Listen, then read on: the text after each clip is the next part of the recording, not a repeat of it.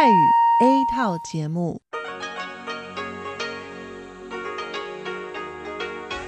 ที่นี่สถานีวิทยุ Radio Taiwan Internationalกลับมาฟังขณะนี้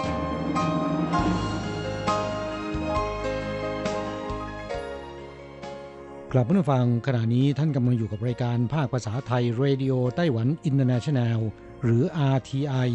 ออกกระจายเสียงจากกรุงไทเปไต้หวันสาธารณรัฐจีนเป็นประจำทุกวันนะครับนอกจากรับฟังทางเครื่องรับวิทยุได้แล้วยังสามารถรับฟังรายการผ่านระบบออนไลน์ได้ที่ thai.rti.org.tw หรือที่ RTI Fanpage นะครับขอเชิญติดตามรับฟังรายการของเราได้ตั้งแต่บัดนี้เป็นต้นไป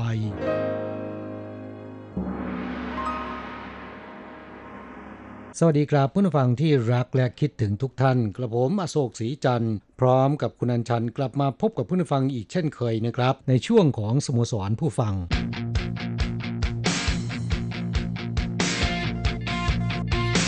ข่าวเด่นประเด็นร้อนครับสถานการณ์โควิด -19 ในไต้หวันคลี่คลายลงไปมากแล้วนะครับวันที่7มิถุนายนนี้ซึ่งก็คือวันพรุ่งนี้นะครับนับเป็นวันที่56ของการปลอดเชื้อโควิด -19 ในไต้หวันนะครับคือไม่ได้ตรวจพบนานเป็นเวลา56วันแล้วนะฮะและ56วันนี้ถือเป็น4ช่วงของระยะฟักตัวของเชื้อโควิดนี้โดยถือกันว่าระยะฟักตัวของโควิด -19 เนี่ยนะครับคือแต่ละช่วงเนี่ย14วันนะนี่ไม่พบ4ช่วงคือ56วันแล้วเนี่ยถือว่าปลอดภัยมากแล้วนะครับเพราะฉะนั้นมาตรการต่างๆเนี่ยก็มีการยกเลิกตั้งแต่วันที่7มิถุนายนนี้เป็นต้นไปนะฮะเมื่อสถานการณ์คลี่คลายลงไป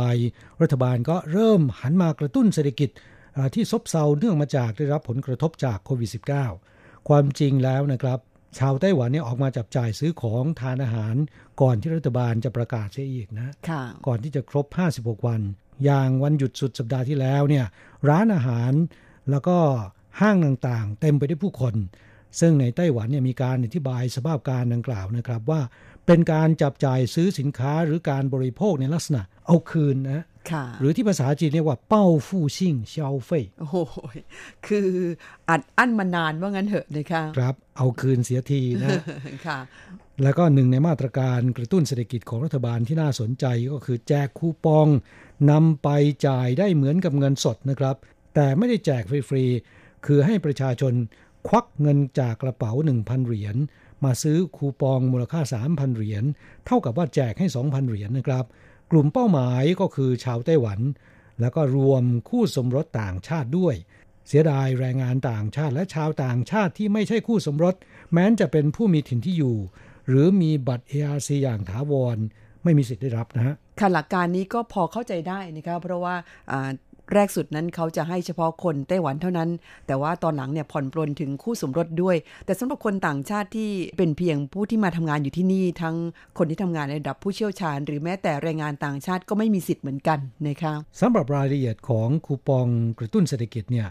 นายซูเจินชางนายกรัฐมนตรีได้ชี้แจงเกี่ยวกับคูปองนี้นะครับ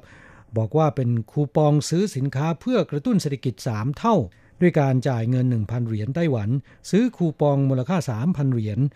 โดยนอกจากชาวไต้หวันจำนวน23ล้านคนแล้วนะครับคู่สมรสต่างชาติที่มีใบถิ่นที่อยู่หรือ ARC มีจำนวนประมาณ 500,000 คนนะครับก็มีสิทธิ์ที่จะซื้อคูปองกระตุ้นเศรษฐกิจเหมือนกับคนไต้หวันเช่นกันและไม่มีการจำกัดอายุนะครับซื้อได้คนละ1ครั้งนะสำหรับวิธีการซื้อคูปองกระตุ้นเศรษฐกิจดังกล่าวเนี่ยก็สามารถสั่งจองได้ที่ร้านสะดวกซื้อ4แบรนด์ใหญ่นะครับได้แก่ 7-Eleven, Family Mart, High Life และก็ OK Mart ทุกสาขาทั่วประเทศนะครับตั้งแต่วันที่1กรกฎาคมนี้เป็นต้นไปและจะรับคูปองได้ตั้งแต่วันที่15กรกฎาคมนี้เป็นต้นไปเมื่อรับคูปองแล้วก็สามารถใช้จ่ายได้เลยนะครับนอกจากนี้ยังสามารถซื้อคูปองได้จากที่ทำการไปรษณีย์ทั่วประเทศโดยใช้บัตรประกันสุขภาพยืนยันตัวตนตั้งแต่15กรกฎาคมนี้เป็นต้นไปส่วนคูปองดิจิทัลก็สามารถที่จะรับผ่านบัตรเครดิตบัตร Easy Card แล้วก็mobile payment ได้ด้วยนะฮะค่ะซึ่งเกี่ยวกับแผนการจ่ายคูปองซื้อสินค้ากระตุ้นเศรษฐกิจนั้นรัฐบาลไต้หวันก็หวังเป็นอย่างยิ่งว่าจะกระจายให้ทั่วแล้วก็เพื่ออำนวยความสะดวกเพราะฉะนั้นจึงมีทั้งแบบกระดาษทั่วๆไปกับแบบที่ เป็นดิจิทัลนะคะคือเดี๋ยวนี้นั้นคนไต้หวันจำนวนมากทีเดียวก็ไม่ใช้เงินซื้อของกันแล้วนะคะเขาซื้อของโดยใช้บัตร Easy Card หรือว่าจ่ายผ่านทางมือถือหรือที่เรียกกันว่า Mobile Payment นั่นเองนะคะครับคูปองกระตุ้นเศรษฐกิจนี้นะครับก็สามารถนำไปซื้อสินค้าแทนเงินสดได้จนถึงวันที่31ธันวาคมปีนี้คาดว่าจะสร้างมูลค่าทางเศรษฐกิจภายในประเทศได้100,000 ล้านเหรียญไต้หวันนะค่ะก็หวังว่าจะช่วยเศรษฐกิจของไต้หวันนั้นกระตุ้นขึ้นมาบ้างหลังจากที่ตั้งแต่ต้นปีมานี้ก็ซบเซาเพราะว่าโควิดระบาดนั่นเองซึ่งสถานการณ์เศรษฐกิจซบเซานั้นก็ไม่ได้เกิดขึ้นเฉพาะในไต้หวันนะคะเป็นไปทั่วโลกจะว่าไปแล้วไต้หวันยังถือว่ากระทบไม่แรงนักนะคะถ้าหากเทียบกับประเทศอื่นๆก็หวังว่าสถานการณ์ต่างๆจะดีขึ้นนะคะครับรายการของเราในวันนี้คุณอัญชันมีอีกเรื่องหนึ่งนำมาเล่าให้ฟังนะค่ะเป็นเรื่องเบาๆนะคะความจริงแล้วสิ่งที่จะนำมาเล่าให้ฟังนั้นดิฉันชอบทานอะไรฮะปลาหมึกแต่ว่าปลาหมึกชนิดนี้นั้นจะพิเศษหน่อยเขามีชื่อว่าหมึกหอมนะคะครับน่าจะหอมใช่ไหม ความจริงไม่หอมแต่มันอร่อย ค่ะเป็นเขาเรียกว่าของดีนะคะซึ่งพบมากที่เกาะเผิงหูแล้วก็ที่น่านน้ำทางฝั่งตอนออกเฉียงเหนือของไต้หวันนะคะซึ่งภาษาจีนเขาเรียกว่าตงเป๋เจียวที่นั่นเนี่ยเป็นแหล่งปลาหมึกหอมนะคะปลาหมึกชนิดนี้เกิดโดยธรรมชาติหรือเปล่าหรือว่ามีการเพาะพันธุ์มันก็เป็นปลาชนิดหนึ่งในท้องทะเลตามธรรมชาตินะคะยังเลี้ยงกันไม่ได้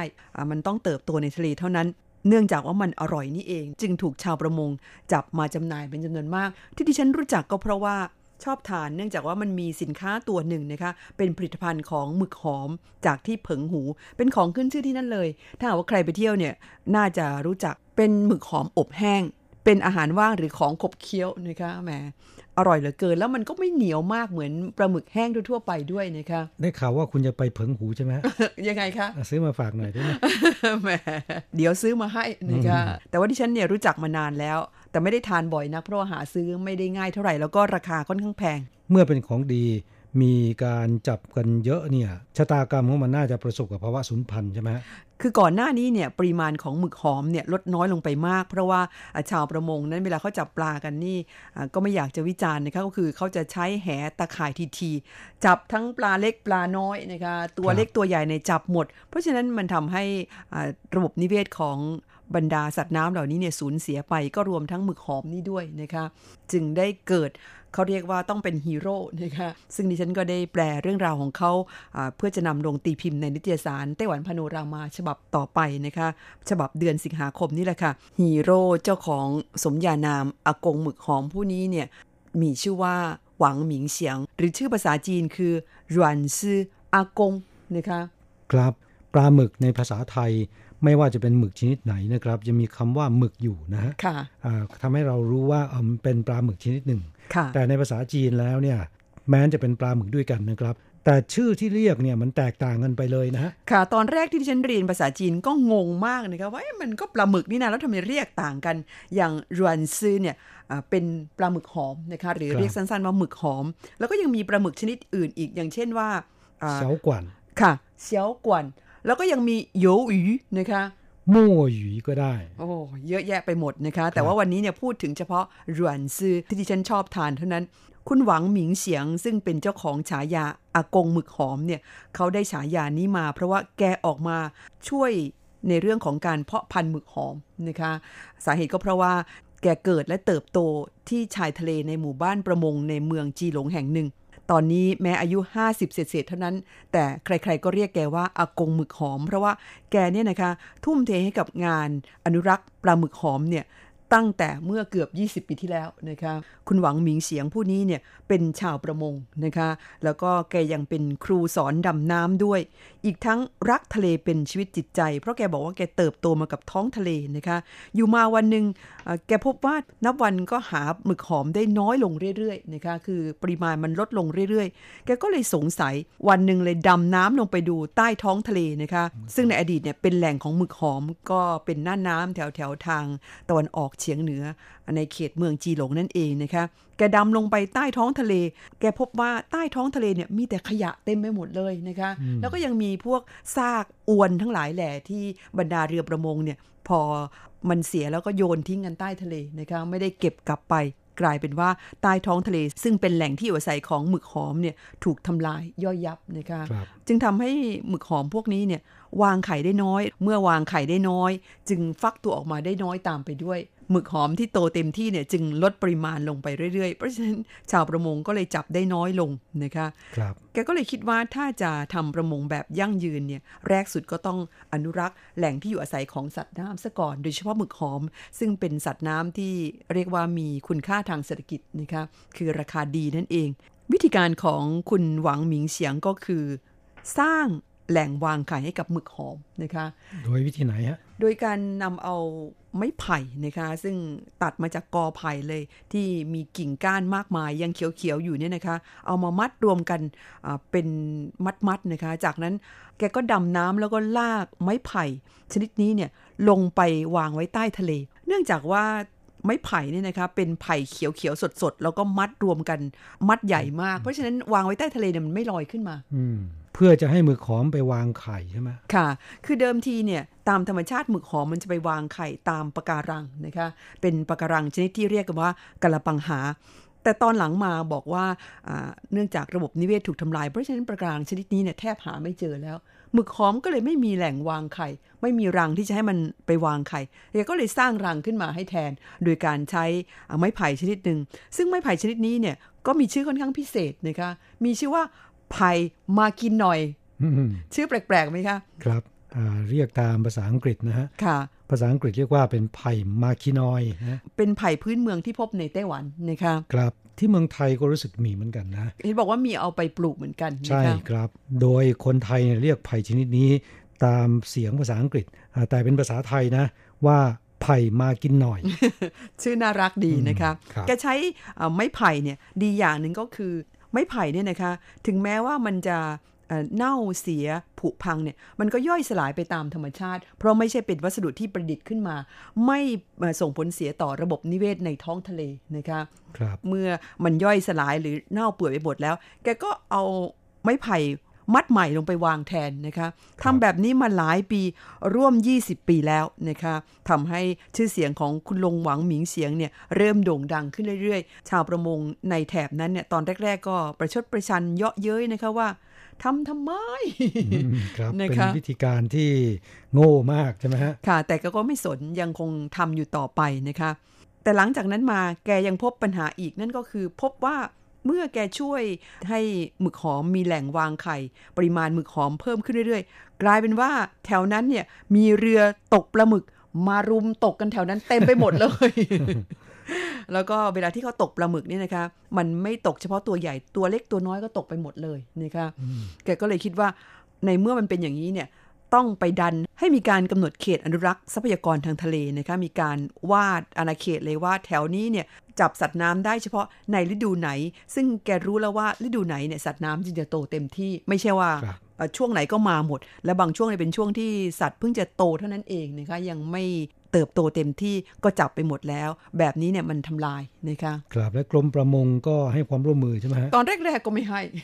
นะคะแต่แกก็ดันจนท้ายที่สุดเนี่ยปรากฏว่ารัฐบาลโดยเฉพาะหน่วยงานที่ควบคุมเกี่ยวกับเรื่องของระบบนิเวศในท้องทะเลเนี่ยก็ออกมาให้การสนับสนุนแรกสุดเนี่ยก็ได้รับการสนับสนุนจากบรรดานักวิชาการนะคะแล้วก็นักอนุรักษ์สิ่งแวดล้อมจนปัจจุบันนี้เนี่ยก็ได้มีการสร้างเขตอนุรักษ์ทรัพยากรทางทะเลในอ่าวว่างไหเซียงนะคะอยู่แถวทางภาคตะวันออกเฉียงเหนือของเกาะไต้หวันแต่แกบอกว่าแหมพื้นที่ที่จัดให้เป็นเขตอนุรักษ์มันยังแคบไปอยากจะวาดให้มันกว้างออกไปเยอะๆนะคะแต่ว่าตอนนี้เนี่ยก็ได้เพียงเท่านี้ก่อนนะคะในปัจจุบันหมึกหอมเพิ่มปริมาณขึ้นมากเลยใช่ไหมฮะค่ะเนื่องจากว่ามีกฎหมายบังคับไว้นะคะครับนั่นสนนราคาก็คงจะถูกลง ยังแพงอยู่เพราะว่าจริงๆแล้วมันก็ไม่ได้หาง่ายเท่าไหร่นักนะคะครับอย่าลืมนะคุณอัญชันไปเที่ยวเผิงหูซื้อหมึกหอมอบแห้งมาฝากด้วยนะครับ ค่ะเอาไว้มีโอกาสที่ฉันจะถ่ายรูปมาให้ดูนะคะว่าผลิตภัณฑ์หมึกหอมของดีจากเผิงหูเนี่ยหน้าตาเป็นยังไงอร่อยแค่ไหนนะคะครับคลายความทุกข์ปันความสุขครับช่วงนี้เรามาตอบจดหมายของผู้ฟังที่เขียนจากประเทศไทยนะครับฉบับแรกวันนี้เป็นจดหมายของคุณครูโกเมนภัทรสิทธิกุลชัยจากที่อำเภอภูเพียง จังหวัดน่านนะคะเป็นจดหมายของวันที่26เมษายนคุณครูโกเมนบอกว่าสวัสดีครับอาจารย์อโศกและอาจารย์อัญชันสัปดาห์นี้สภาพอากาศทางภาคเหนือของไทยมีฝนมาให้ช่วยคลายร้อนแล้วครับวันนี้เป็นวันที่3ที่ฝนตกลงมาก่อนหน้านั้นอากาศร้อนมากถึง43องศาหลังจากนั้นก็มีพายุฤดูร้อนแล้วก็ตามมาด้วยฝนทำให้หมอกควันไฟที่ปกคลุมจังหวัดน่านมานานถึง4เดือนจางหายไปได้เยอะทีเดียวเริ่มเห็นเทือกเขามาบ้างแล้วต้นไม้ใบหญ้าก็เริ่มงอกออกหน่อใหม่ขึ้นมาแม่น้ำก็เริ่มมีน้ำขึ้นมาบ้างหวังเป็นอย่างยิ่งว่าจะตกที่ต้นน้ำเยอะๆแม่น้ำน่านจะได้มีน้ำหล่อเลี้ยงผู้คนได้อย่างไม่แลนแค้นท่ามกลางสภาพโควิด -19 ที่ยังไม่ทราบว่าจะหายไปเมื่อไหร่ที่จังหวัดน่านณตอนนี้ยังไม่มีคนติดเชื้อยังถือว่าเป็นจังหวัดสีขาวแต่ทุกคนก็ป้องกันตนเองอย่างเต็มที่สวมใส่หน้ากากอนามัยล้างมือบ่อยๆหลีกเลี่ยงสถานที่ที่มีคนเยอะสัปดาห์นี้ผมได้มีโอกาสไปร่วมงานสีดำผมก็เห็นการเปลี่ยนแปลงเหมือนกันนะครับคนที่มาร่วมงานต้องนั่งห่างๆกันคนก็มาร่วมงานน้อยมากพิธีกรก็หมั่นพ่นแอลกอฮอล์ใส่ไมโครโฟนเพราะกลัวติดเชื้อเหมือนกับพระสงฆ์เลยครับใส่หน้ากากอนามัยถึง3ชั้นแต่ละคนแต่ละองค์ก็นั่งห่างกัน2เมตรเกิดมาในชีวิตก็เพิ่งเห็นเหตุการณ์เช่นนี้นะครับทางรัฐบาลไทยถึงกับต้องให้บันทึกเรื่องราวเหล่านี้ลงในจดหมายเหตุของประเทศไทยเลยทีเดียวผมว่าสถานการณ์แบบนี้ผลไม้ในซุปเปอร์ก็ไม่ค่อยมีนะครับแอปเปิลก็ไม่ค่อยสวยมีให้เลือกน้อยแตงโมที่ขายก็แพงมากกิโลละ20บาทลูกหนึ่งก็ตกประมาณ100กว่าบาทจะมีถูกหน่อยก็ผลไม้ในจังหวัดน่านเองเช่นมะม่วงน้ำดอกไม้ 4-5 กิโล100บาทเท่านั้นช่วงนี้สงสัยคนกลัวอ้วนเลยไม่ค่อยซื้อมะม่วง มะม่วงเลยลดราคาเหลือเกินสุกไวด้วยครับคนเลยไม่ค่อยซื้อแม่ค้าเลยต้องจำใจขายถูกส่วนผลไม้ที่ไม่ควรซื้อมาทานเลยก็คือทุเรียนถ้าปลอกเรียบร้อยเอาเม็ดออกมาห่อเรียบร้อย1กิโลขายกัน500กว่าบาทโอ้โหแม่เจ้าแพงมากๆเป็นผลไม้ที่แตะไม่ลงจริงๆทั้งที่ก่อนนั้นราคาถูกมากหลังจากที่จีนมาซื้อทุเรียนของไทยชาวสวนเลยขายทุเรียนให้คนไทยในราคาคนจีนซะเลยนี่อนาคตอันใกล้นี้ถ้าจีนไม่รับซื้อแล้วชาวสวนจะแย่เอานะครับยิ่งตอนนี้โควิดระบาดด้วยค่ะนี่ก็เป็นสถานการณ์ในเมืองไทยแถวๆจังหวัดน่านที่คุณครูโกเมนเล่ามาให้ฟังแหมดิฉันอยากจะกลับไปทานมะม่วงน้ำดอกไม้เหลือเกินทำไมมันถูกขนาดนั้นมะม่วงน้ำดอกไม้ของไทยนั้นในไต้หวันไม่มีนะคะครับพูดถึงมะม่วงแล้วเนี่ยต้องยกให้ไทยนะค่ะมีหลากหลายพันธุ์ด้วยกันในไต้หวันนั้นมีหลายพันธุ์เหมือนกันแต่ว่าแต่ละพันธุ์เนี่ยนะครับกลิ่นจะหอมสู้มะม่วงไทยไม่ได้นะฮะค่ะแต่ว่าความหวานนั้นไม่แพ้กันนะคะครับกลิ่นไม่ค่อยมีแต่ว่าหวานมากนะค่ะเอาดีทางหวานครับช่วงท้ายของจดหมายนะคะคุณครูโกเมนบอกว่าส่วนข่าวเด่นประเด็นร้อนวันนี้ผมสนใจเรื่องของควีนัวเพิ่งเคยได้ยินก็คราวนี้แหละครับโดยเฉพาะที่ไต้หวันมีพันธุ์สีแดงด้วยเป็นของใหม่ที่ไม่เคยชิมและยังมีประโยชน์สูงมากๆเดี๋ยวผมจะลองไปจัดหามาทานดูครับเพราะสรรพคุณนั้นเขามีแคลเซียมมีโปรตีนลดไขมันในเลือดคนที่ดื่มนมไม่ได้เหมาะกับเจ้าตัวนี้ซึ่งผมเป็นหนึ่งในนั้นนะครับที่ดื่มนมไม่ได้ดื่มแล้วท้องไส้ไม่ดีตลอดเนื่องด้วยแพ้น้ำตาลแลคโตสในนมวัวถ้าคุณครูโกเมนมาไต้หวันจะพาไปชิมควีนัวที่เขานำมาใช้หมักหมู3ชั้นแล้วก็เอาไปทอดนะครับโอ้ยอร่อยมากครับธัญพืชชนิดนี้เนี่ยสามารถทำเป็นอาหารหลักแล้วก็นำไปปรุงเป็นอาหารชนิดต่างๆเนี่ยมากมายนะฮะค่ะช่วงท้ายของจดหมายรายงานผลการรับฟังค่ะบอกว่ามีคลื่นจากจีนและไทยน่าจะเป็นช่องของทางศาสนาคริสต์แทรกเข้ามาตลอดรายการในช่วง 7:00 ถึง 8:00 น.ที่แย่หน่อยก็คือต้องใช้มือจับเสาอากาศไม่งั้นเสียงหายครับมีเสียงหอนรบกวนโสตประสาทในการรับฟังตลอดเวลาครับก็ต้องขอบคุณที่แจ้งผลการรับฟังให้เราทราบนะฮะหวังว่าในวันนี้ที่จังหวัดน่านเนี่ยสถานการณ์คงจะดีขึ้นเยอะแล้วนะครับ หมายถึงโควิดหรือว่าผลการรับฟังครับทั้งสองอย่าง ค่ะจดหมายของผู้ฟังท่านต่อไปเขียนมาจากที่ขอนแก่นนะครับที่บ้านโนนม่วงตำบลศิลาอำเภอเมืองจังหวัดขอนแก่นอาจารย์เกษมทั้งทองมิตรในรายการนะครับฉบับนี้จัดได้เป็นฉบับแรกนะฮะที่เขียนเป็นอีเมลเข้าสู่รายการนะครับหลังจากที่ใช้วิธีเขียนเป็นจดหมายแบบดั้งเดิมมาโดยตลอดนะครับอาจารย์เกษมทำไมถึงเปลี่ยนแปลงใช้อีเมลในครั้งนี้ก็เนื่องมาจากว่าสายการบินต่างๆหยุดบินกันนะครับก็ทำให้จดหมายไม่สามารถส่งออกมาได้นะฮะวิธีที่รวดเร็วก็คือใช้อีเมลเพราะฉะนั้นในจดหมายฉบับนี้นะครับซึ่งลงวันที่22 เมษายนอาจารย์เกษมบอกว่าเพราะโรคโควิด ทำให้การดำเนินชีวิตเปลี่ยนไปอย่างสิ้นเชิงรวมทั้งการเขียนจดหมายเข้าสู่รายการด้วยจากแอร์เมลก็กลายมาเป็นอีเมลแทนค่ะและบอกว่าการส่งรายงานผลการรับฟังทางจดหมายไปรษณีย์เนี่ยไม่รับรองว่าจะถึงปลายทางเมื่อไหร่เพราะจะจัดส่งทางภาคพื้นแทนทางอากาศจึงได้ปรากฏจดหมายฉบับนี้คือส่งทางเรือใช่ไหมครับค่ะส่งทางเรือนั้นจากที่เมืองไทยมาถึงไต้หวันก็ต้องใช้เวลาประมาณ2 สัปดาห์เห็นจะได้นะหมายถึงว่ารวมการจัดการที่ต้นทางและปลายทางแล้วนะครับจดหมายของอาจารย์เกษมเล่าให้ฟังว่าช่วงพรกภาวะฉุกเฉินบังคับให้อยู่บ้านหยุดเชื้อเพื่อชาติชีวิตประจำวันจึงมีแต่กินกับนอนจนบางคนน้ำหนักเพิ่มขึ้นหลายกิโลกรัมแต่ก่อนเนี่ยจะถูกกล่าวหาว่านอนกินบ้านกินเมืองงานการไม่รู้จะหาจักทำกลายเป็นการนอนอยู่กับบ้านเนี่ยไม่ออกไปไหนกลับกลายเป็นการช่วยชาติไปซะงั้นเห็นไหมล่ะคะยุคสมัยเปลี่ยนไป อะไรก็เปลี่ยนไปหมด ถูกต้องครับถูกต้องครับอาจารย์เกษมบอกว่าแต่ก็ถ้าจะจริงนะเพราะว่าค่าไฟฟ้าแต่ก่อนเดือนละ 4,000 บาทเดือนนี้ 6,000 บาทแสดงว่าได้ช่วยชาติแล้วจริงๆครับฟังจากที่อาจารย์เกษมเล่าให้ฟังเดือนละ 4,000 บาทนี่รู้สึกว่าค่าไฟฟ้าที่เมืองไทยจะแพงกว่าในไต้หวันซะด้วยซ้ำนะในไต้หวันจะเก็บ2เดือนต่อครั้งปกติแล้วนะครับโดยทั่วไปถ้าเป็นครอบครัวขนาดสมาชิก 4-5 คนแล้วก็มีการเปิดแอร์ไม่ใช่ตลอดทั้งวันนะฮะคือเปิดในช่วงวันหยุดที่อยู่กับบ้านค่าไฟฟ้าที่เสียแต่ละครั้งก็ประมาณ 4-5,000 นี่2เดือนนะครับเพราะฉะนั้นแต่ละเดือนเนี่ยก็ตกประมาณ 2,000 ถึง 3,000 ถ้าเทียบกันแล้วเนี่ยแสดงว่าค่าไฟฟ้าที่เมืองไทยจะแพงกว่าในไต้หวันนะครับและอาจารย์เกษมยังบอกว่าแต่การไม่ได้ออกไปไหนมาไหนเนี่ยก็ทำให้น้ำมันขายไม่ออกต่อต้องลดราคาลงจากเดิมเคยเติมลิตรละ29 บาทเหลือลิตรละ16 บาทข่าวว่าจะลดลงอีกครับจำได้ว่าเมื่อประมาณ 3-4 ปีที่แล้วเนี่ยผมเติมน้ำมันเต็มถังรถเนี่ยขนาดประมาณ 50-57 ลิตรจะต้องจ่ายประมาณ 1,500-1,600 เหรียญนะฮะแต่ในเดือนพฤษภาคมเติมเต็มถังเนี่ยไม่ถึง 1,000 เหรียญนะต่างกันเกือบจะเท่าตัวเลยทีเดียวนะครับอาจารย์เกษมเล่าให้ฟังในช่วงท้ายจดหมายบอกว่าที่บ้านเปิดร้านขายของชำทางผู้ใหญ่บ้านเนี่ยประกาศให้ใส่หน้ากากอนามัยทั้งผู้ซื้อและผู้ขายหากมีคนถ่ายรูปส่งไปฟ้องก็จะถูกปิดร้านห้ามขายของ14วันดังนั้นจึงต้องมีหน้ากากอนามัยห้อยหูตลอดเวลาที่ลูกค้ามาซื้อของจะได้ดึงมาปิดปากปิดจมูกให้ทันนะแหมอาการเดียวคุณจะโศกเลยนะคะเนี่ยอ่านถึงตอนนี้ขำจังเลย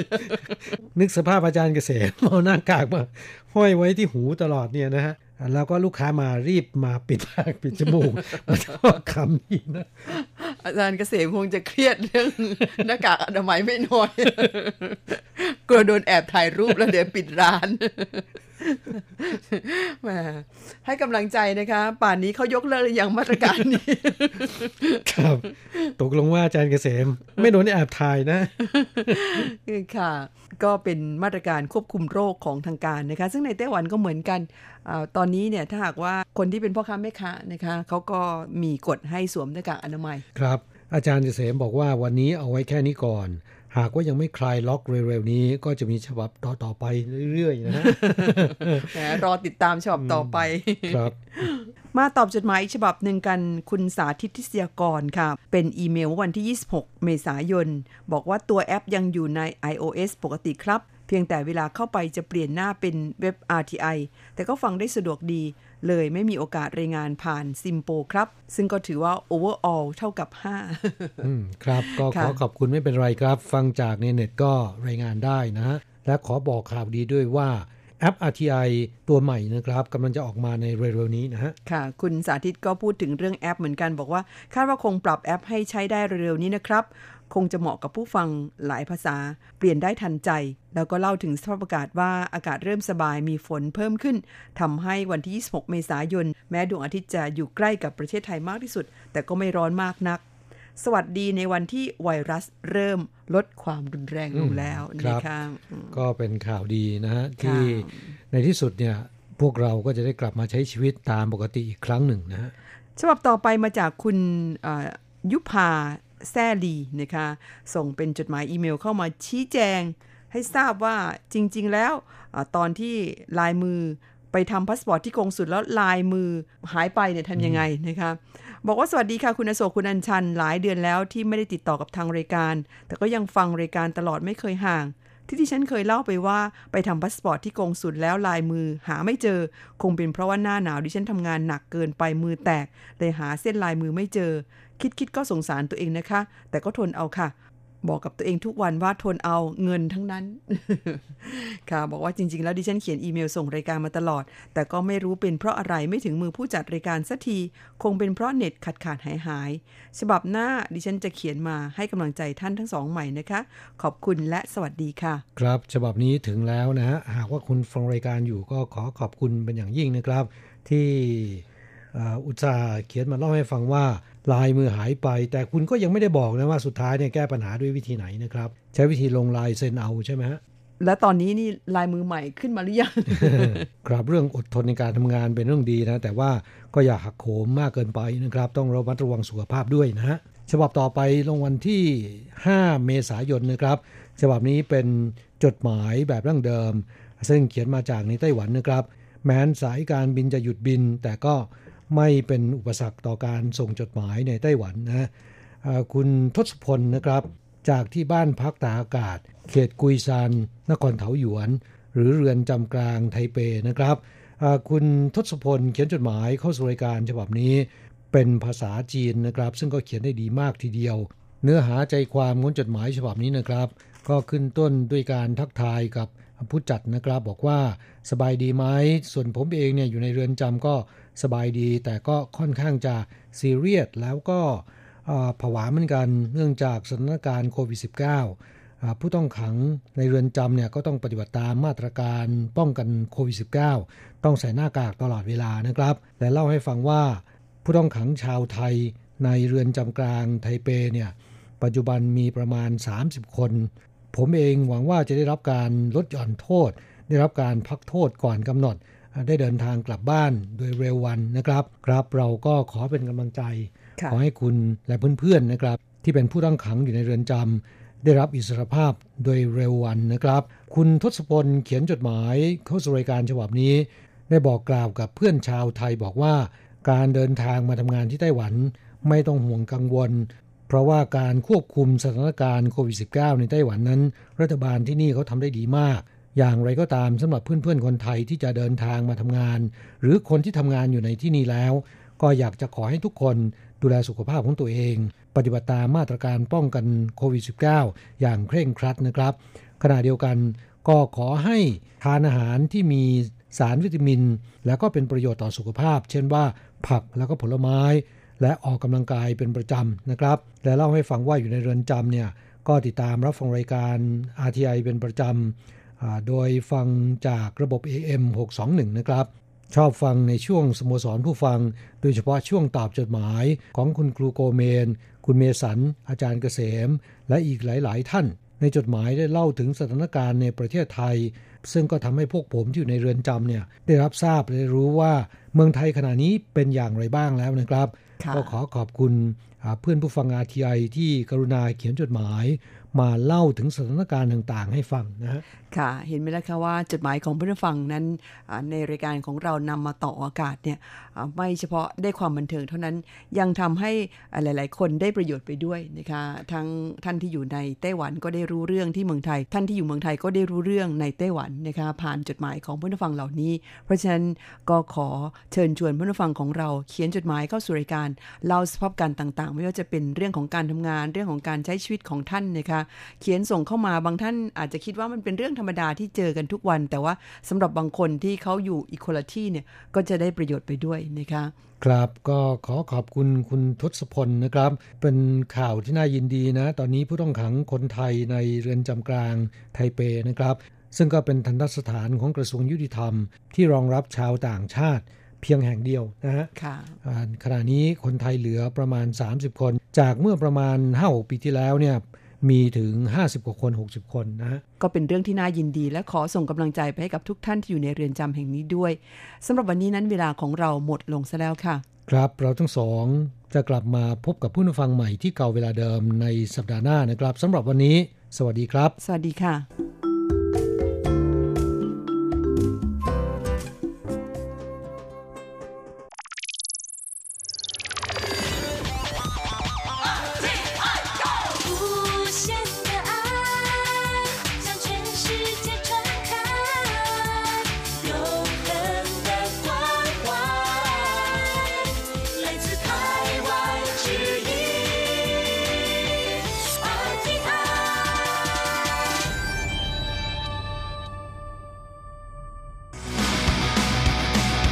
อย่างนี้เป็นยังไงนะ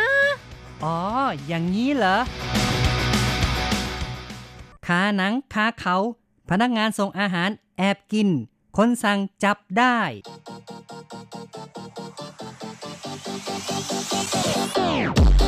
อย่างนี้คุณจะว่ายังไงคุณผู้ฟังที่รักครับพบกันอีกแล้วในอย่างนี้คุณจะว่ายังไงนะครับผมแสงชัยกิตติภูมิวงศ์ค่ะดิฉันรัชรัตน์ยนต์สุวรรณค่ะครับพบกันในครั้งนี้เราจะพูดถึงเรื่องของฟู้ดเดลิเวอรี่นะครับการสั่งอาหารส่งถึงบ้านซึ่งบางทีก็มีปัญหา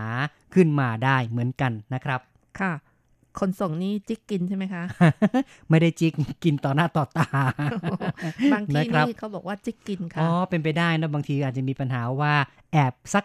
ชิมขอชิมสักคำสองคำเป็นต้นเพราะว่ากลิ่นมันเย้ายวนใจเกินไป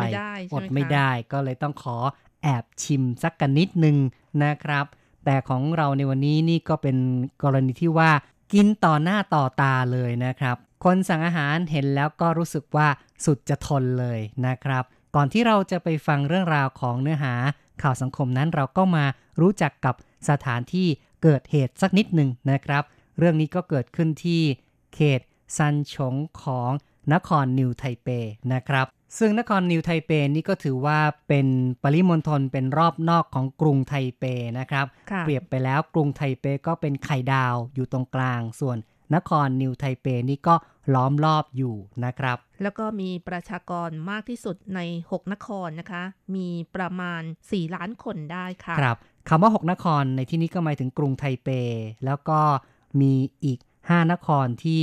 มีการปกครองตรงนะครับก็คือนครเทาหยวนนครไถจงนครไถหนันนครเกาฉงนะครับแล้วก็นครนิวไทเปใช่นะครับจึงกล่าวได้ว่าเมืองที่มีประชากรหนาแน่นแล้วก็เมืองที่มีความสำคัญในไต้หวันจะบอกว่าจังหวัดก็ได้เนาะนะครับก็จะมีทั้งหมด6จังหวัดด้วยกันก็คือกรุงไทเปแล้วก็อีก5นครอย่างที่เราแนะนำไปนะครับสำหรับเขตซันฉงนั้นก็อยู่ในนครนิวไทเปนะครับเป็นเขตที่มีประชากรอยู่หนาแน่นเช่นกันนะคะที่นี่ก็จะมีโรงงานอุตสาหกรรมแบบครัวเรือนตั้งอยู่ไม่น้อยนะคะโดยสรุปก็บอกว่าเป็นเขตที่มีความสำคัญเขตหนึ่งนะครับแล้วก็อยู่ติดกับกรุงไทเปเลยนะครับเพียงแค่มีแม่น้ำสายหนึ่งคือแม่น้ำตั้นสุยกั้นกลางอยู่นะครับจากกรุงไทเปข้ามไปอีกฝั่งหนึ่งก็จะถึงเขตซันฉงของนครนิวไทเปเอาละครับเราก็แนะนำคร่าวๆเท่านี้ต่อไปเรามาฟังเนื้อหาของข่าวสังคมกันครับ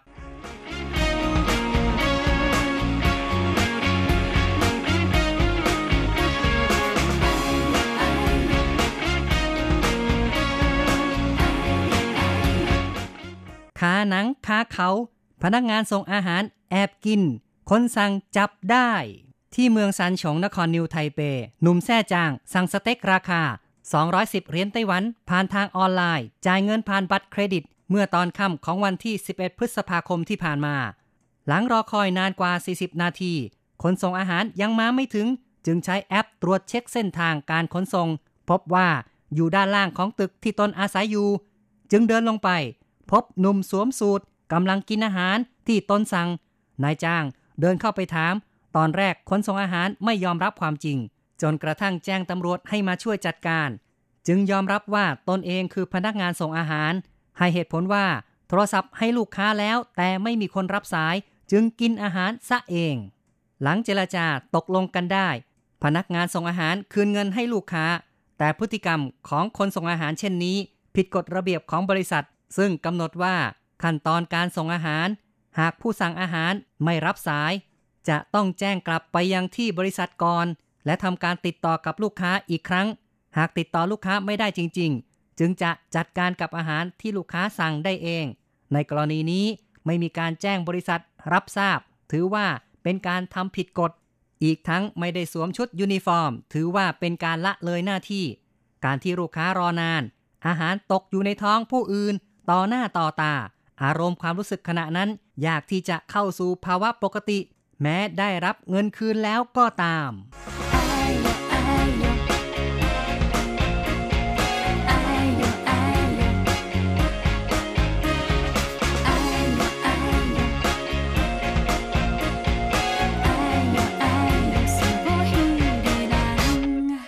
ก็เป็นการจับได้คาหนังคาเขานะครับพนักงานส่งอาหารนั้นรับประทานอาหารต่อหน้าต่อตาคนที่สั่งอาหารเลยนะครับเนี่ยค่ะในความเป็นจริงนะคะคนส่งนี้แอบกินอาหารนี้ก็เป็นเรื่องปกติของหลายๆประเทศด้วยนะคะ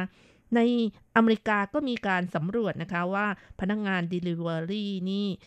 1ใน4ยอมรับว่าเคยจิกอาหารของลูกค้ากินก่อนนะคะโอ้โหเนาะแหมบางทีนี่เราก็ไม่รู้นะว่าอาหารที่เราสั่งมาเนี่ยจะถูกแอบกินไปบ้างหรือเปล่านะครับเนี่ยค่ะเกินครึ่งหนึ่งนะคะบอกว่าโดนกลิ่นหอมยั่วยวนป่วนใจอยากจะชิมดูบ้างแต่ก็มีบางส่วนบอกว่าลงมือกินกันจริงๆเลยนะคะครับ นี่ก็เป็นเรื่องของความเสี่ยงอย่างหนึ่งนะครับในการที่เราจะสั่งฟู้ดเดลิเวอรี่กันนะครับค่ะโดยเฉพาะอย่างยิ่งในช่วงนี้ก็มีการระบาดของโควิด -19 นี่หลายประเทศหรือว่าแม้แต่ในเมืองไทยในไต้หวันเองนะคะก็นิยมสั่งอาหารนะคะคนที่ตกงานเนี่ยไม่มีงานทำก็จะไปเป็นคนส่งอาหารกันเยอะด้วยนะคะใช่ก็ถือว่าเป็นธุรกิจที่มีความเฟื่องฟูขึ้นมากจริงๆเลยนะครับค่ะกลายเป็นการบริการที่ได้รับความนิยมอย่างมากในขณะนี้โดยเฉพาะอย่างยิ่งคนในเมืองที่มีข้อจำกัดในการเดินทางนะคะจะหาของอร่อยๆมาเติมกระเพาะได้แต่ละครั้งเนี่ยก็ต้องทำให้เสียเวลาใช่ไหมคะเพราะฉะนั้นก็สั่งให้คนมาส่งซะเลยค่ะครับก็ถือว่าเป็นความสะดวกสบายเพราะจ่ายค่าขนส่งเพิ่มก็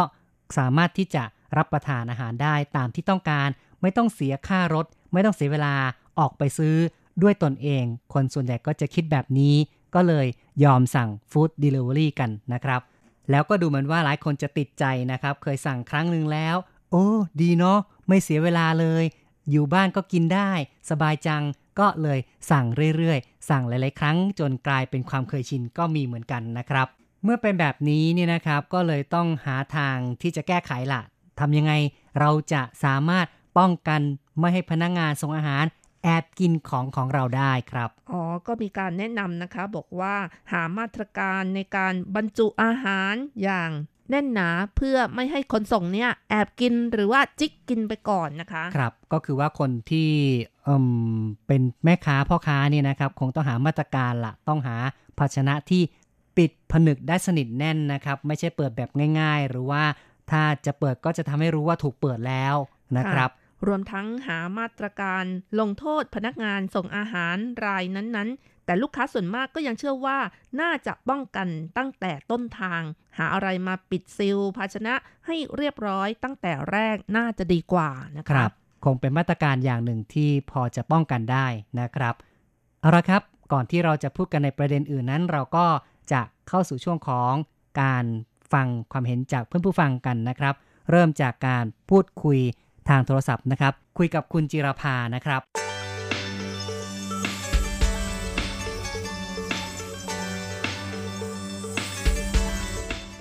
รับไม่ได้รับไม่ได้ค่ะนะครับเพราะว่าแหมเราก็อุตส่าห์สั่งอาหารมาเนาะอยากจะกินปรากฏว่าคนส่งเนี่ยกินซะก่อนเลยอย่างนี้เนาะใช่ค่ะก็แย่มากเลยนะครับแย่อยู่ครับคุณจิรภามองว่าเรื่องของการฟู้ดเดลิเวอรี่หรือว่าอาหารส่งถึงบ้านเนี่ยเป็นสิ่งที่ดีไหมก็โอเคอยู่ค่ะก็โอเคอยู่นะครับถือว่าสะดวกดีเนาะนะครับใช่ยิ่งช่วงนี้ก็มีการระบาดของโควิด -19 นี่ก็ถือว่าไม่ต้องออกไปจากบ้านก็สามารถสั่งอาหารมาทานได้เนาะนะครับก็ถือว่าสะดวกนะครับแล้วทำไมคุณจิรภาไม่เคยลองล่ะครับก็ไม่มีความจำเป็นนะครับปกตินี่ทานอาหารอะไรยังไงบ้างครับส่วนมากก็ทำงานก็ทานที่โรงงานแล้วก็กลับห้องก็ไม่ได้ทานอะไรอ๋อก็ที่โรงงานก็มีอาหารให้อ๋อมีเรียบร้อยแล้วเนาะเพราะฉะนั้นก็ไม่จำเป็นต้องทำเองด้วยแล้วก็ไม่ต้องสั่งฟู้ดเดลิเวอรี่ด้วยใช่ค่ะนะครับเอาแล้วกินอาหารโรงงานทุกวันอย่างงี้ไม่เบื่อหรอครับคือต้องทานอาหารที่โรงงานแล้วก็พักเบรกแค่ประมาณ40นาทีนะคะแล้วก็คือทานแล้วก็ขึ้นมาทำงานเลยขึ้นมาพักผ่อนแล้วก็ทำงานค่ะอ๋อเนาะครับแหมขยันจังเลยนะครับก็ตั้งหน้าตั้งตาทำงานเนาะทำงานก็ เพราะเวลามันก็นิดเดียวก็คือออกไปข้างนอกหรือว่าสั่งมีก็ไม่ตรงเวลามันก็เสียเวลาใช่ค่ะนะครับก็รู้สึกว่าอาหารการกินในไต้หวันนี่สะดวกดีไหมอย่างในวันหยุดหรือว่าวันที่ไม่ได้ทำงานเนี่ยรับประทานยังไงบ้างครับอ๋อก็สะดวกอยู่ค่ะบางทีก็หยุดก็ทำเองส่วนมากก็ตลาดก็อยู่ใกล้ๆก็ขับรถไปซื้อของที่ตลาดแล้วก็มาทำเองครับก็เรียกว่าการดำรงชีวิตของคุณวิภาดานี่ก็เป็นการแบบง่ายๆเนาะนะครับแล้วทำอาหารเองนี่ทำอาหารจีนหรืออาหารไทยครับทำอาหารไทยได้บางทีก็กลับไปเพื่อนญาติก็อาหารจีนบ้างทำให้ครอบครัวเขาทานเนี่ยค่ะอ๋อเนาะนะครับเพราะฉะนั้นก็กล่าวได้ว่าไม่ต้องพึ่งฟู้ดเดลิเวอรี่ก็สามารถอยู่ได้สบายๆนะครับก็อยู่ได้แต่ว่าบางทีก็สมมติว่าที่โรงงานเขาสั่งบางทีเขาก็สั่งฟู้ดแพนด้าหรืออะไรเงี้ยค่ะเพื่อนที่ทำงานอ๋อเพื่อนทำงานใช่ค่ะวันหยุดเสาร์อาทิตย์เพื่อนๆเขาสั่งเนาะแล้วเราเห็นเขาสั่งนี่รู้สึกว่าบริการของคนส่งดีไหมหรือว่าเพื่อนๆเขาชอบหรือไม่อย่างไรครับเพราะเราก็ไม่ได้ไปดูด้วยหรือว่าไปรับด้วยอย่างเงี้ยค่ะเพราะอยู่ในหน้างานก็ลงไปไม่ได้ครับก็คือว่าได้เห็นสภาพเนาะว่าในไต้หวันนี่ก็มีฟู้ดเดลิเวอรี่เยอะเนาะนะครับครับก็ขอบคุณมากเนาะที่พูดคุยกับเรานะครับค่ะขอบคุณครับ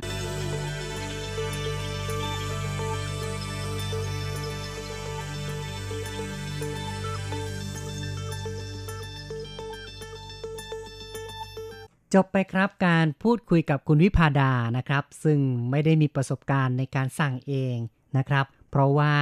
กินอาหารในโรงงานอยู่บ้านก็ทำเองกินเองนะครับไม่ต้องสั่งฟู้ดเดลิเวอรี่อะไรทั้งนั้นเลยนะครับเนี่ยค่ะแบบนี้ก็ไม่มีปัญหาที่ว่าจะโดนพนักงานส่งนี่แอบกินหรือว่าจิกกินได้นะคะครับต่อไปค่ะเราก็มาฟังความคิดเห็นจากทาง Facebook กันบ้างค่ะเรามีคำถามไปบอกว่าคุณเคยมีประสบการณ์สั่งฟู้ดเดลิเวอรี่หรือไม่แล้วก็สั่งอาหารไม่มารู้อีกทีถูกกินซะแล้วจะมีความรู้สึกอย่างไรนะคะครับก็หลายคนก็ตอบกันมานะคะอย่างในเรื่องของโดนจิกกินนะคะคุณซีแอทิน่าก็บอกว่าแบ่งกันไปครั้งนี้ให้อภัยแล้วก็มีการโฆษณาอีกนะคะว่าอยู่ที่อเมริกานะคะที่ร้านซันโทรินีหลังบ้านอร่อยมากราคาไม่แพงแล้วก็มีสลัดสไตล์กรีกพร้อมซาซิกิด้วยโอ้โหเนาะน้ำลายไหลเลยนะคะ อยากจะกินเลยครับแล้วก็มีคุณผู้ฟังท่านอื่นนะคะก็เขียนมาอย่างคุณเปรี้ยวนะคะบอกว่าเขาคงหิวหลักค่ะโอ้หิวเนาะแหมอภัยนะทำนองนี้ใช่ไหมครับเนี่ยค่ะแต่คุณรณีก็บอกว่าต้องซื่อสัตย์ต่อการงานจ้าใช่การที่เราจะทำหน้าที่ทำอาชีพอะไรสักอย่างก็ต้องมีความซื่อสัตย์อย่าได้ทำแบบคิดว่าคนอื่นไม่รู้แล้วก็ไม่ยอมที่จะทำตามกฎทำตามกติกาแบบนี้ไม่สมควรอย่างยิ่งนะครับคุณซินดี้หลัวนะคะก็บอกว่าสั่งบ่อยค่ะแต่ชอบจ่ายเงินสดมากกว่ากลัวจ่ายผ่านบัตรเครดิตแล้วเจอแบบนี้เนาะนะครับเพราะฉะนั้นก็เอาแบบชัวร์ดีกว่านะครับเห็นของแล้วค่อยจ่ายตังค์ดีกว่านะครับก็ชอบแบบยื่นหมูยื่นแมวนะคะเห็นกันใช่ไหมคะใช่ครับต่อไปค่ะคุณอเนกนะคะบอกว่าปกติแบบนี้ใครจ่ายโอ้โหก็ตามเนื้อหาในข่าวนะครับก็คือว่าพนักงานก็ยอมคืนเงินให้นะครับแต่ถึงแม้จะคืนเงินให้ลูกค้าที่สั่งอาหารก็คงรู้สึกไม่ค่อยพอใจอยู่ดีนะครับเพราะว่าหิวไม่ได้กินเลยนะครับแถมยังมีกรณีต้องมาทะเลาะพิพาทระหว่างกันด้วยครับคุณอริยาก็บอกว่าเขาคงหิวอดใจไม่ไหวค่ะครับแต่ก็ต้องปฏิบัติตามหน้าที่นะไม่ควรที่จะทำแบบนี้นะครับคุณยุรีบอกว่าคิดก็น่าสงสารเขานะคะคงอยากชิมอยากกิน ครับแหมความเห็นใจแบบนี้นี่ก็อาจจะไม่ค่อยเหมาะสมเท่าไหร่นะครับเพราะว่าปฏิบัติหน้าที่ก็ต้องมีความซื่อสัตย์นะครับคุณยุพาแซ่ลีก็บอกว่าหากเป็นดิฉันจะให้อภัยแล้วให้คนส่งจ่ายตังเองและบอกว่าทีหลังอย่าทำแบบนี้อีกโอ้โหใจดีใจดีน่าสงสารมากใจดีจังเลย นะครับถ้าพนักงานเจอลูกค้าแบบนี้ก็คงจะสบายใจละนะครับค่ะก็คงให้อภัยกันใช่ไหมคะครับคุณคูณนะคะก็เขียนมาบอกว่าหรือว่าอยากจะกินดูว่าอร่อยจริงไหมเพราะว่าช่วงนี้ ก็ที่บ้านอย่างนายจ้างก็สั่งเหมือนกันแต่ว่าไปรับเองที่ร้านอาหารค่ะอ๋อนะครับคือไม่ต้อง delivery ไม่ต้องมีคนส่งมาก็ไปรับเองเลยคือโทรไปสั่งแล้วก็ไปรับนะครับก็ต้องยอมรับว่าในช่วงที่มีการระบาดของโควิด -19 เนี่ยนะครับหลายคนไม่กล้าไปนั่งรับประทานที่ภัตตาคารหรือว่าที่ร้านอาหารเพราะฉะนั้นเนี่ยการนำกลับบ้านก็เป็นสิ่งที่มีอยู่มากนะครับค่ะทำให้ภัตตาคารหรือว่าร้านอาหารโรงแรมต่างๆนะคะอยู่กันไม่ได้ก็เลยต้องงัดกลยุทธ์ออกมาชนิดที่ว่าให้พกพากลับไปกินที่บ้านนะคะก็คือส่งไปถึงบ้านบ้างหรือว่าใช้เรียกกันอะไรอย่างนี้นะคะครับก็คือว่านอกจากลูกค้าจะไปรับเองแล้วแม้แต่ทางร้านอาหารหรือว่าทางโรงแรมภัตตาคารต่างๆก็พยายามที่จะงัดกลยุทธ์นี่นะครับกระตุ้นให้คนสั่งนะครับหรือว่ายินดีที่จะไปส่งให้นะครับก็ไม่ต้องว่าจ้าง Food Panda หรือว่า Uber นะครับอาจจะมีพนักงานโดยเฉพาะของทางร้านเนี่ยคอยทำหน้าที่ในการส่งอาหารก็มีเหมือนกันครับค่ะและในปัจจุบันนะคะการสั่งอาหารอย่าง Food Delivery นี่ในไต้หวันนี้ก็ต้องออกใบเสร็จรับเงินด้วยใช่ไหมคะครับแน่นอนนะครับก็คือทั้ง Food Panda หรือว่า Uber นี่ก็เป็นบริษัทต่างชาติมาประกอบธุรกิจในไต้หวันนะครับซึ่งทางกฎหมายไต้หวันนี่ก็มีการบังคับว่าต้องออกใบเสร็จรับเงินนะครับซึ่งก็มีผลบังคับใช้ตั้งแต่ต้นปีที่ผ่านมานะคะก็เป็นที่น่าสังเกตว่าคนที่สั่งอาหารเนี่ยถูกรางวัลแบบลอตเตอรี่จากใบเสร็จรับเงินก็ไม่น้อยเช่นกันนะคะใช่นะครับเพราะว่ามีคนสั่งเยอะก็เลยโอกาสของคนกลุ่มนี้ในการถูกรางวัลก็มากขึ้นตามไปด้วยครับค่ะอย่างงวดของเดือนมกราคมถึงกุมภาพันธ์นะคะก็มีผู้ถูกรางวัลใหญ่ใบเสร็จรับเงิน Uber Eats นี่2ใบค่ะเป็นรางวัล10ล้านเหรียญไต้หวัน1ใบจากการซื้ออาหารแค่225เหรียญไต้หวันนะคะแล้วก็อีกใบหนึ่งก็เป็นรางวัลใบเสร็จคลาว1ล้านเหรียญไต้หวันอีก1รางวัลค่ะจากการซื้ออาหารแค่520เหรียญไต้หวันโอ้โหแบบนี้คุ้มนะคะ กินได้แบบทั้งปีนี่ก็กินไม่หมดนะคะแต่ว่าไม่ได้ทุกคนนะครับก็เรียกว่าเป็นผลจากการสั่งรวมๆกันหลายๆคนก็มีโอกาสที่ว่าจะมีคนถูกรางวัลขึ้นมาได้นะครับค่ะแล้วก็ยังมีอีกใบหนึ่งนะคะที่สั่งโดย Food Panda นะคะมีผู้ถูกรางวัลใบเสร็จคลาว1ล้านเหรียญไต้หวัน1ใบจากการส่งอาหารก็30เหรียญไต้หวันเท่านั้นค่ะครับนี่เป็นเรื่องของการนำเอาสถิติบางส่วนนะครับที่มาเล่าสู่กันฟังเกี่ยวกับเรื่องของคนที่สั่ง Food Delivery แล้วก็ได้รับรางวัลจากใบเสร็จรับเงินนะครับต่อไปค่ะเราก็มาฟังความคิดเห็นจากคุณผู้ฟังทางอีเมลกันบ้างค่ะเริ่มกันที่คุณพรชัยเองนะคะก็เขียนมาสั้นๆบอกว่าแปลกดี นะครับแปลกแบบนี้เนี่ยคนสั่งอาหารไม่ดีแน่ๆเลยโมโหแน่เลยนะคะ ใช่นะครับก็เป็นเรื่องที่แบบมันสุดวิสัยจริงๆนะคะบางทีเกิดขึ้นแล้วก็ต้องยอมรับค่ะใช่นะครับก็ต้องยอมรับแหละไม่รู้จะทำอย่างไรได้นะครับในเมื่อเหตุการณ์เกิดขึ้นแล้วแต่ก็ดีในกรณีนี้เขาก็สามารถที่จะเจรจายอมความระหว่างกันได้นะครับคือพนักงานส่งอาหารก็คืนเงินให้นะครับแล้วก็จบกันไปนะครับค่ะพนักงานคนนี้ก็คงต้องตกงานต่อไปนะคะต่อไปค่ะอาจารย์เกษมทั่งทองนะคะเขียนมาบอกว่าที่หมู่บ้านผมจะจ่ายเงินตอนที่ได้รับอาหารตามสั่งและบ้านผมเป็นบ้าน2ชั้นจึงไม่มีปัญหาพนักงานส่งจะต้องรอนานแต่ปัญหาที่เจอก็คือพนักงานส่งอาหารมักจะวิ่งเลยหน้าบ้านไปต้องโทรตามให้ย้อนกลับมาอีกบอกว่ายืนอยู่หน้าบ้านใส่เสื้อสีอะไรแล้วก็ยืนอยู่ข้างบ้านป้ายขายปุ๋ยสีเขียวมักจะเกิดกับพนักงานส่งอาหารที่เป็นผู้ชายแล้วก็ขับบิ๊กไบค์และก้มหน้าดูโทรศัพท์ที่บอกเส้นทางอ้างว่ารถมันแรงและเร็วไม่ทัน นะครับก็ต้องยอมรับแล้วนะครับว่าในไต้หวันนี่คนส่วนใหญ่จะอยู่กันซ้อนๆกันนะครับอยู่ในคอนโดมิเนียมหรือว่าอยู่ในตึกอาคารขนาดใหญ่และเวลามาสั่งอาหารก็ต้องหากันลำบากบางทีก็หาไม่เจอจริงๆแต่ว่าในกรณีของในประเทศไทยโดยเฉพาะในเขตที่ผู้คนไม่หนาแน่นนะครับบ้านเรือนก็อย่างที่อาจารย์บอกนะครับชั้นเดียวหรือ2ชั้นเท่านั้นเมื่อคนส่งมาถึงก็จะสามารถ เรียกกันได้อย่างง่ายๆนะครับก็รับอาหารกันไปอย่างสะดวกกว่าครับค่ะแล้วก็อาจารย์เกษมนะคะก็ยังแบ่งปันประสบการณ์ในสมัยตอนเด็กอีกด้วยว่าตอนเป็นเด็กและเป็นลูกศิษย์วัดวันหนึ่งสามเณรสั่งให้ไปซื้อนมเย็นที่ร้านนอกกำแพงวัดเมื่อซื้อได้แล้วระหว่างทางเดินกลับเห็นนมเย็นสีชมพูอ่อนในถุงน้ำแข็งมีหลอดเสียบอยู่ด้วยจึงลองดูดชิมดูอึกแรกรสชาติหวานอร่อยก็เลยมีอีกหลายอึกตามมาโอ้โหเนาะนะครับอดใจไม่ไหวนะครับเนี่ยค่ะกว่าจะกลับถึงกุฏิวัดนมเย็นเหลือไม่ถึงครึ่งถุงลองทายดูสิคะว่าเหตุการณ์จะเป็นยังไงต่อไปเนาะนั่นน่ะสิเป็นไงครับเนี่ยก็คือต้องกลับไปซื้อนมเย็นถุงใหม่แล้วก็ต้องเป็นคนจ่ายเงินเองละสิคะ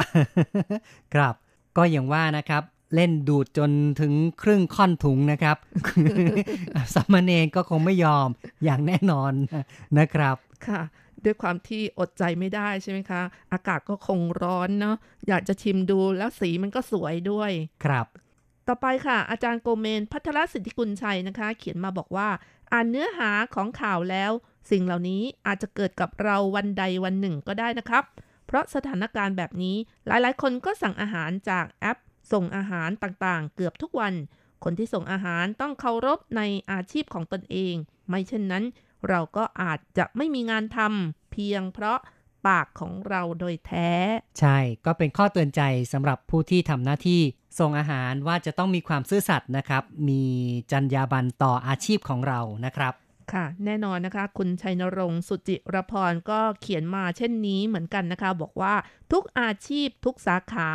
ต้องมีจรรยาบรรณและไม่ทรยศวิชาชีพของตนเอง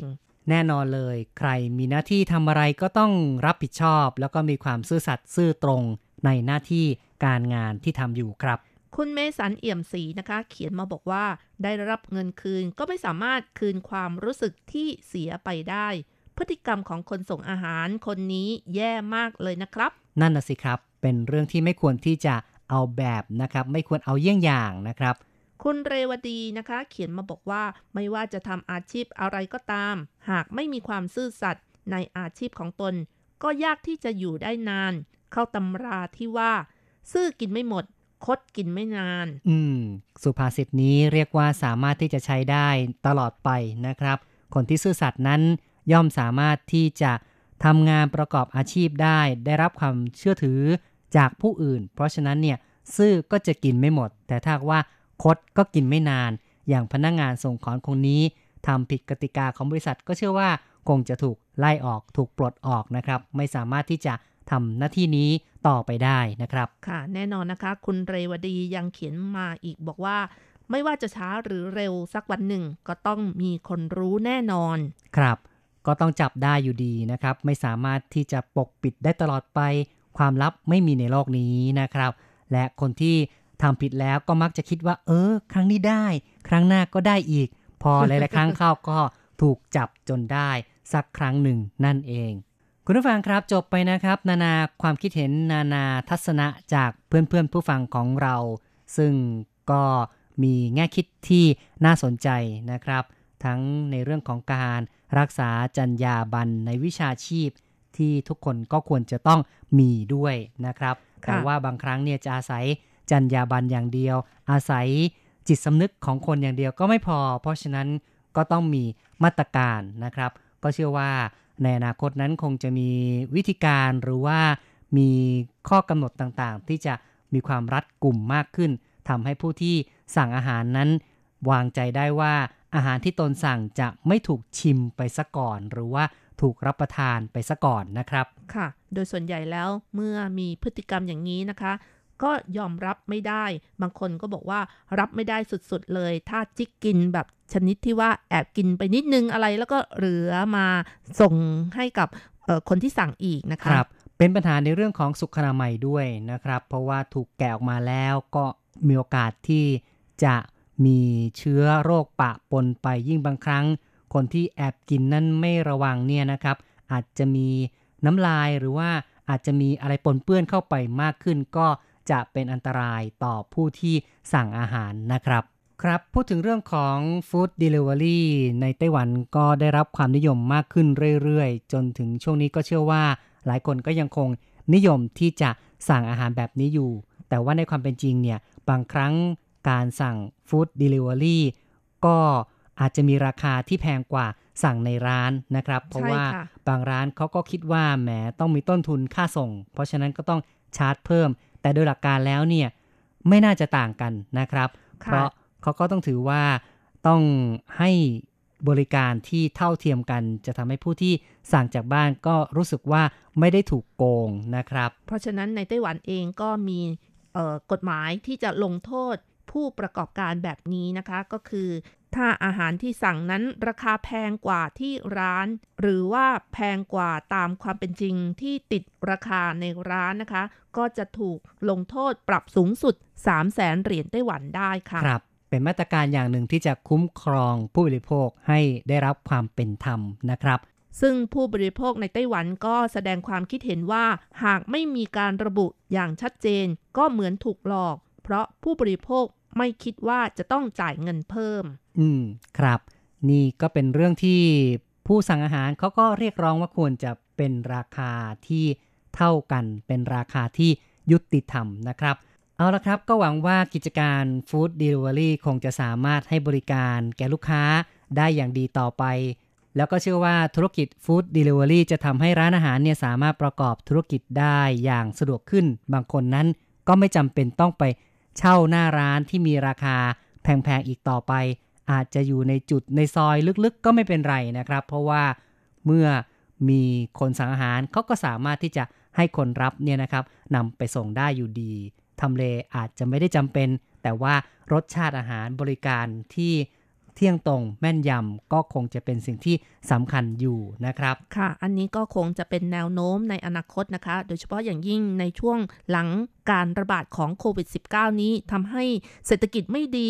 ผู้ประกอบการเองก็คงต้องหาวิธีการลดต้นทุนได้ด้วยนะคะแต่ว่าให้มีประสิทธิภาพด้วยค่ะครับเอาละครับเราก็พูดคุยกันมาพอสมควรในรายการอย่างนี้คุณจะว่ายังไงนะครับค่ะในช่วงท้ายเราก็มาเพลินเพลงเพราะๆกันดีกว่าค่ะในเพลงที่ชื่อว่าเซียงชื่อสมอจิ้วชื่ออยากจะกินอะไรก็กินนะคะจากการขับร้องของหลี่จาฮวอนค่ะครับอยากจะกินอะไรก็สั่งเลยนะครับฟู้ดเดลิเวอรี่นะครับแต่ก็ดูดีๆก็แล้วกันว่ามีคนแอบกินหรือยังนะครับเอาละครับมีความสุขมากๆนะครับจนกว่าจะพบกับอย่างนี้คุณจะว่ายังไงในครั้งต่อไปนะครับสวัสดีค่ะสวัสดีครับ